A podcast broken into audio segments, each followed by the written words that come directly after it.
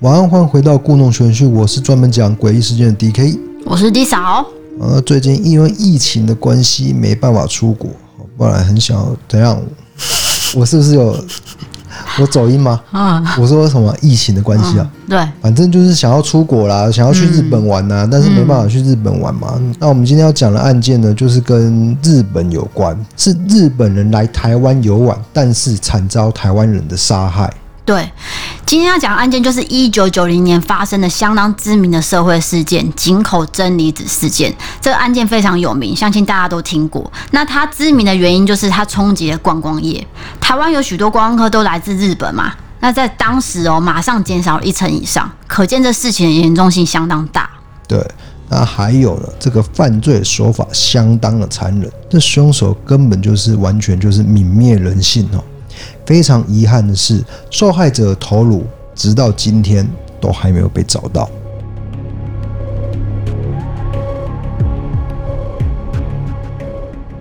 好，那我们开始讲这则可怕的分尸案。诶，它不是分尸案，sorry。它到底有没有算是分尸案？因为它不是，我觉得不算诶。可是他不是有把头切开吗？可是他就是头跟身体切两块而已。反正就是惨无人道啦。我们结论就是惨无人道。对。好，那许多年轻人都会进行一次壮游嘛，那这就像一种成年的仪式，它可以考验自己说是否可以独立在不同文化的外地生活。对，就像我们现在很流行去那个澳洲旅游打工之类的。那当时候就有一个日本女大学生叫做井口真理子，她。我是不是有点走音？井口真理子哦，她是就读日本御茶水女子大学哦，四年级生，他就决定到台湾独自一个人进行壮游。他对这趟的台湾旅程是相当的期待哈。头两天呢，真理子在这个热闹台北游玩，然后他想要继续探索台湾的样貌嘛，他就打算呢坐火车到南部游玩。就在四月四日来到台南，在这边遇到一位好心的李姓司机。那因为一直找不到经济实惠的旅社，你刚漏掉了一个，他是在一九九零年四月二号来到台湾的，然后四月四号到台南。好，这边补充一下。好，反正井口真理子他是大学生，所以他预算有限，他一定要找比较便宜的饭店嘛，例如说青年旅馆这样子。对对对，那总之他在台南就遇到一个李姓司机，非常好心哦。就免费当他导游，带他到处游玩。到了晚上，井口还不用住旅馆，就直接住在这个李姓世界的家，就是非常嗯非常好心的一个人，带他玩就对了，然后不要求回报了。嗯，那井口真一子就讲说啊，是不是台湾人都是这样子热情呢？对不对？就他的那个戒心就开始放低了。嗯，因为台南人是真的很热情嘛。那李姓司机刚好就是那个好人。好，那如果我今天是井口的话，我遇到这个好心人士，我也会相信说这片土地的人都很善良。可是，可是社会不可能全部都是善良的人嘛。是。那我们接着继续讲案情的发展。在四月七日上午，真女子就寄了一封明信片给在日本的妈妈井口久子。啊，前面有提到。她打算要继续往台湾南部游玩嘛？那信中就有写到说，他要去高雄的澄清湖，并打算搭乘十一点半的复兴号。但是谁也没有想到，这封明信片呢，就是井口真理子寄回日本的最后一封信。她的身影出现在高雄车站的检票口，从此就下落不明，人间蒸发了。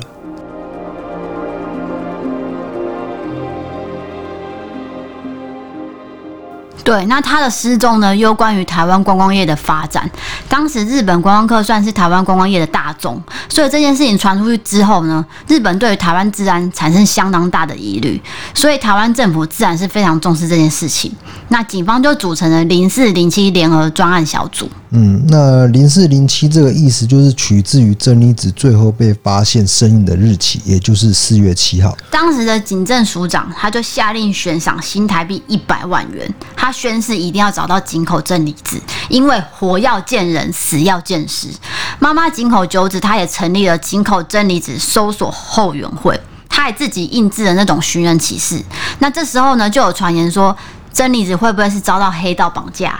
好，被卖到这个应招站，所以警方就大举清查了高雄的那种声色场所，可是呢，全部都一无所获。嗯，那我们还记得，就是说真理子刚刚不是有寄明信片回日本吗？上面有写说他正要去澄清湖游玩嘛，所以高雄警方呢就紧急动员了三百人，针对澄清湖进行地毯式的搜索，几乎把整个湖畔一草一木都翻遍，只差没有将湖水抽干而已啦。但是呢，仍然是没有找到他。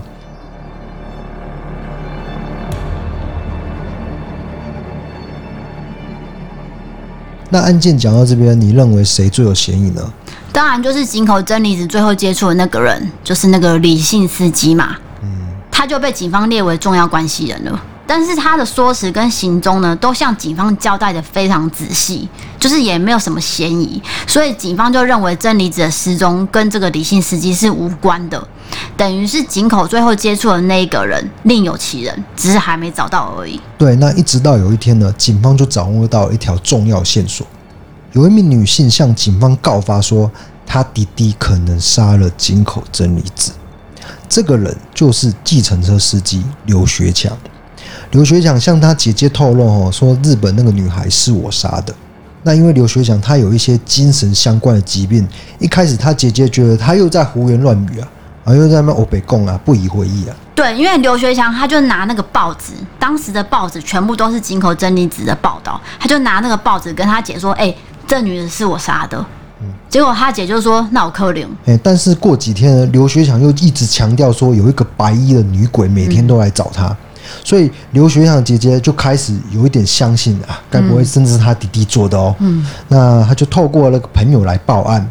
所以呢，警方很重视这条线索，开始去跟监刘学强，观察他的生活起居。对，那警方就开始发现以下几个不合理的状况，我一一念出来。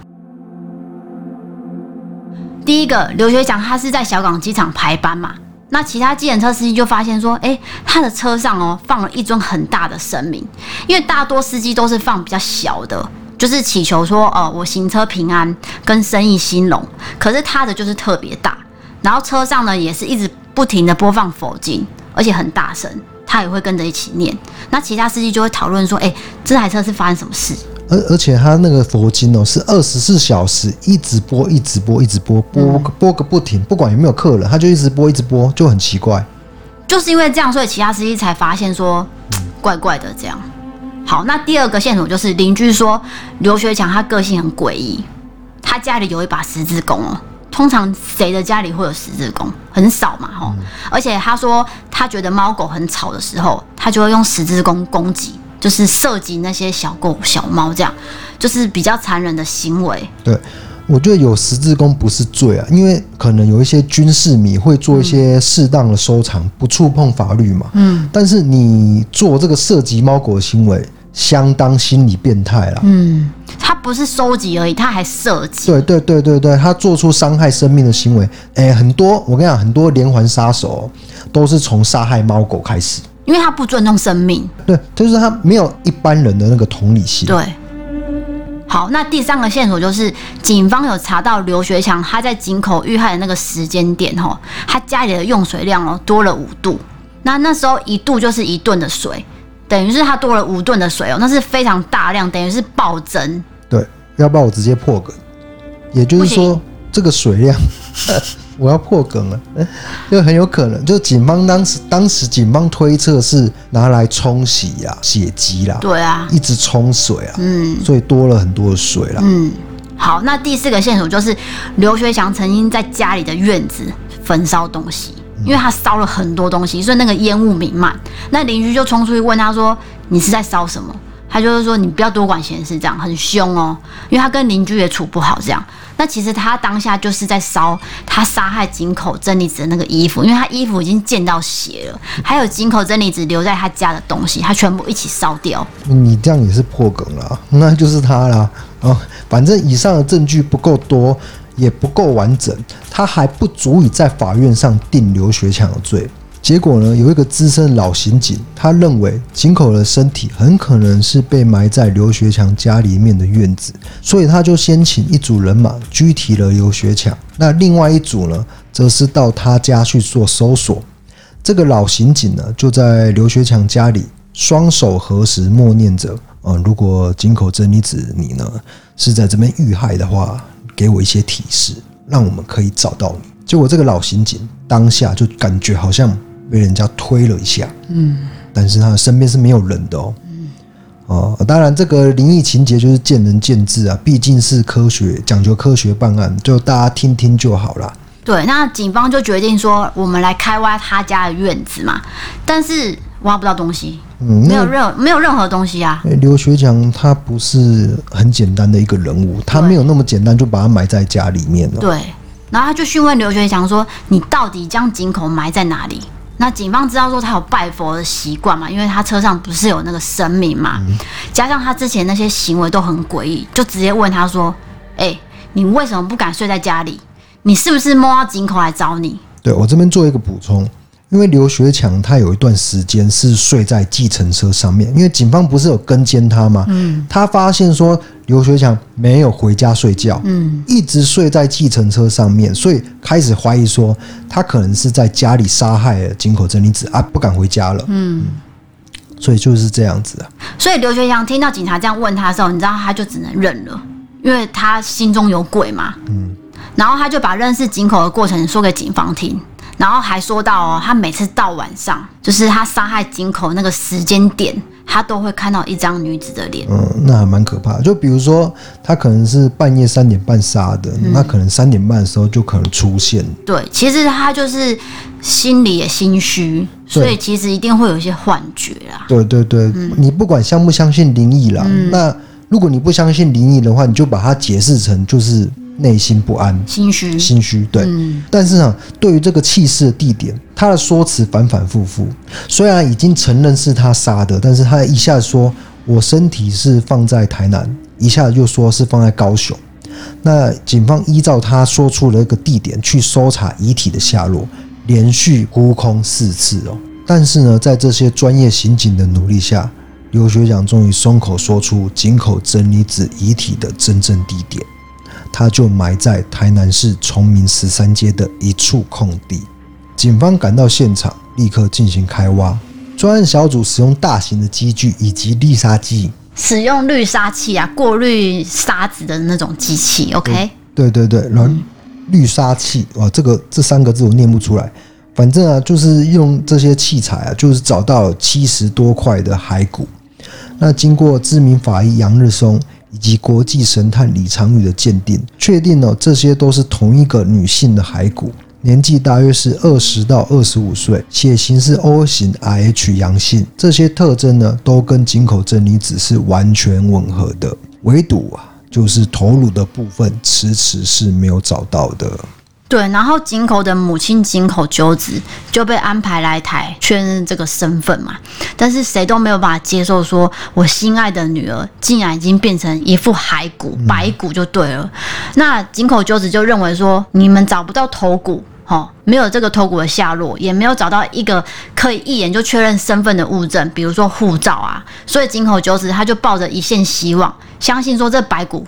应该不是自己的女儿，嗯，好，也相信说我的女儿应该是活在这个世界的某个角落。但是事实再怎么残酷，你都要去接受，你都要去面对。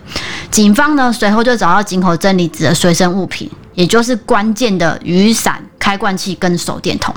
当时刘学强随手丢弃在附近马路旁边的垃圾桶，可是呢，刚好有个清洁人员在收垃圾的时候，他发现这三个东西很新。就是好，感觉没有用多久，所以他捡回去用了。那他一年后呢？他看到警方四处张贴的公告，也就是寻求真理子的那个公告，他才发现说。哎，原来我自己拿到的是井口的遗物，然后他就马上跟警方联系了。呃，是非常算是非常不可思议的，因为你你都过了一年，这个清洁人员竟然就发现他拿到死者遗物，然后也很诚实的跟警方来说这件事情。这些物品就是井口真理子他们日本家巷口的便利商店购买的啦。对对对对对对，上面还有日本的标签啊。那井口的妈妈一看到这些雨伞啊、开关器啊、手电筒啊。也只能含泪认识，因为那个就是日本的。嗯，到这个阶段就是接受了刘学强已经把女儿杀害的事实了。至于呢，一直没有找到的头颅，其实是被丢弃在台南的南门路某一个堆砌垃圾的地方。然后已经被垃圾车载运到当时台南县仁德乡的垃圾掩埋场。掩埋场，对，掩埋场。嗯、我我刚说掩埋场嘛，嗯、是吗？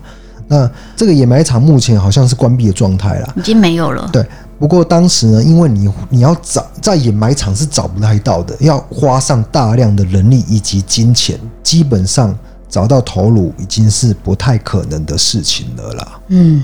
但是呢，为了将刘学强定罪，警方必须找出更多强而有力的证据。就在这个时候，一线曙光出现了。专案小组在高雄的爱河打捞到刘学强犯案使用的凶器，也就是我们刚讲的一把十字弓。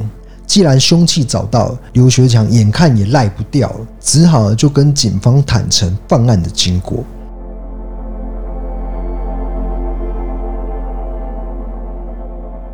好，那我就说一下这个犯案经过。井口真理子在一九九零年四月七号，他坐复兴号从台南抵达高雄，他就四处找便宜的旅馆嘛。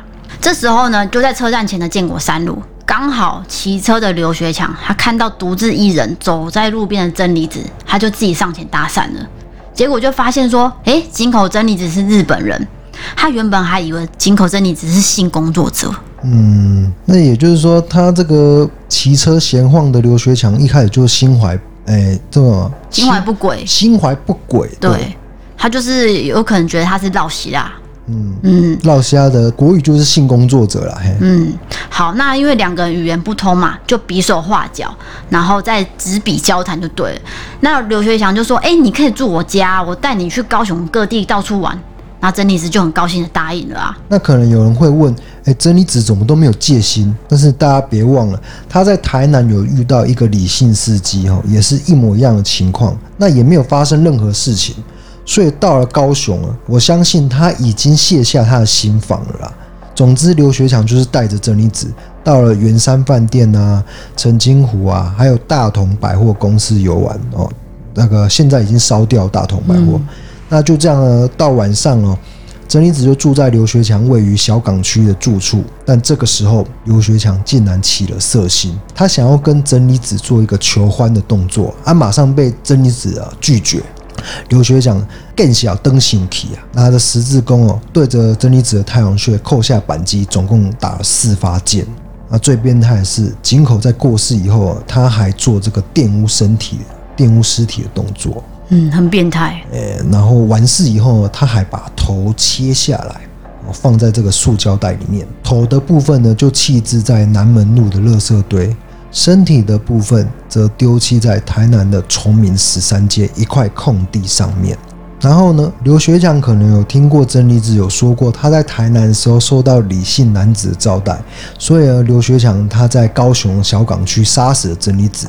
却故意弃尸在台南，他目的呢就是要嫁祸给这个李姓男子。对，之后呢，警方在刘学强家中的墙壁找到了清洁剂、洗刷血迹留下了化学痕迹，更加确定刘学强的罪行。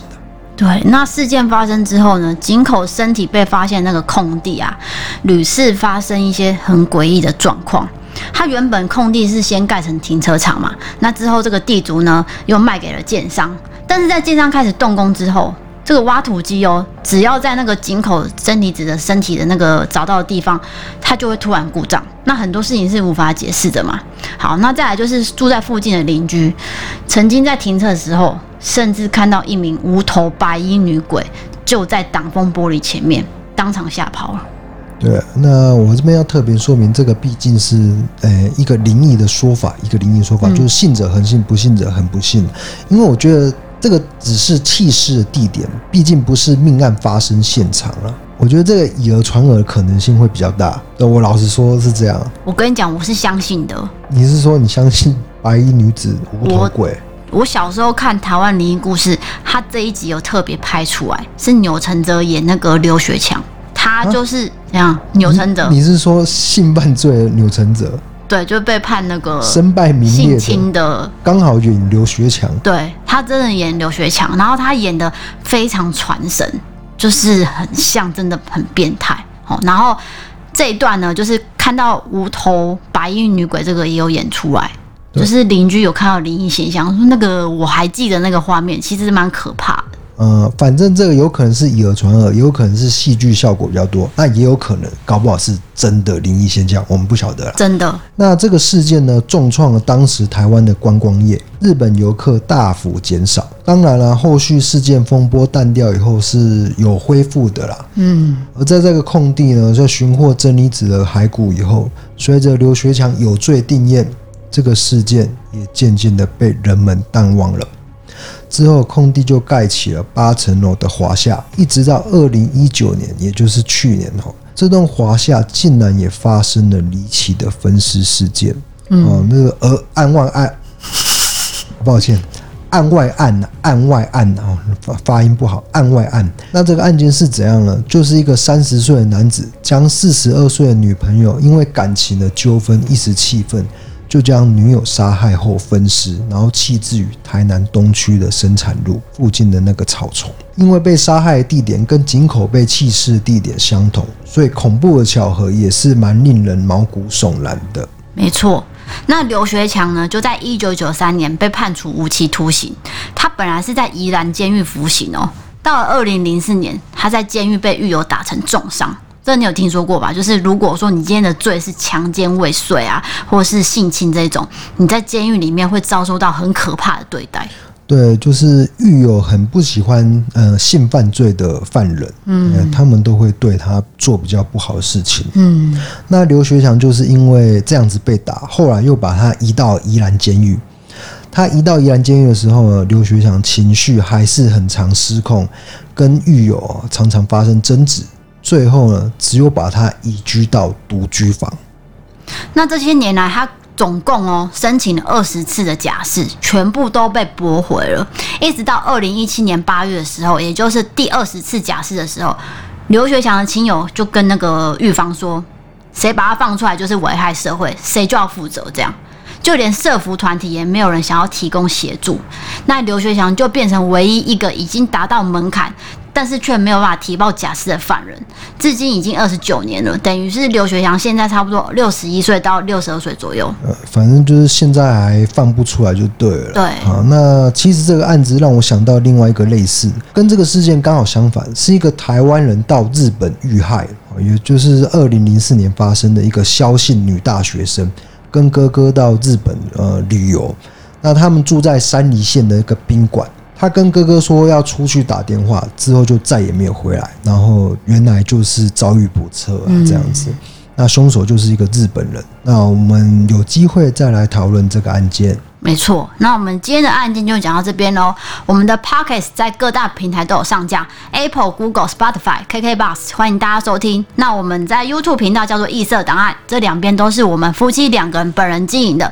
谢谢大家。哇，你这段好顺哦，开始崇拜你了。恶心。我是 DK，我是 D 嫂，我们下次见，拜拜。拜拜。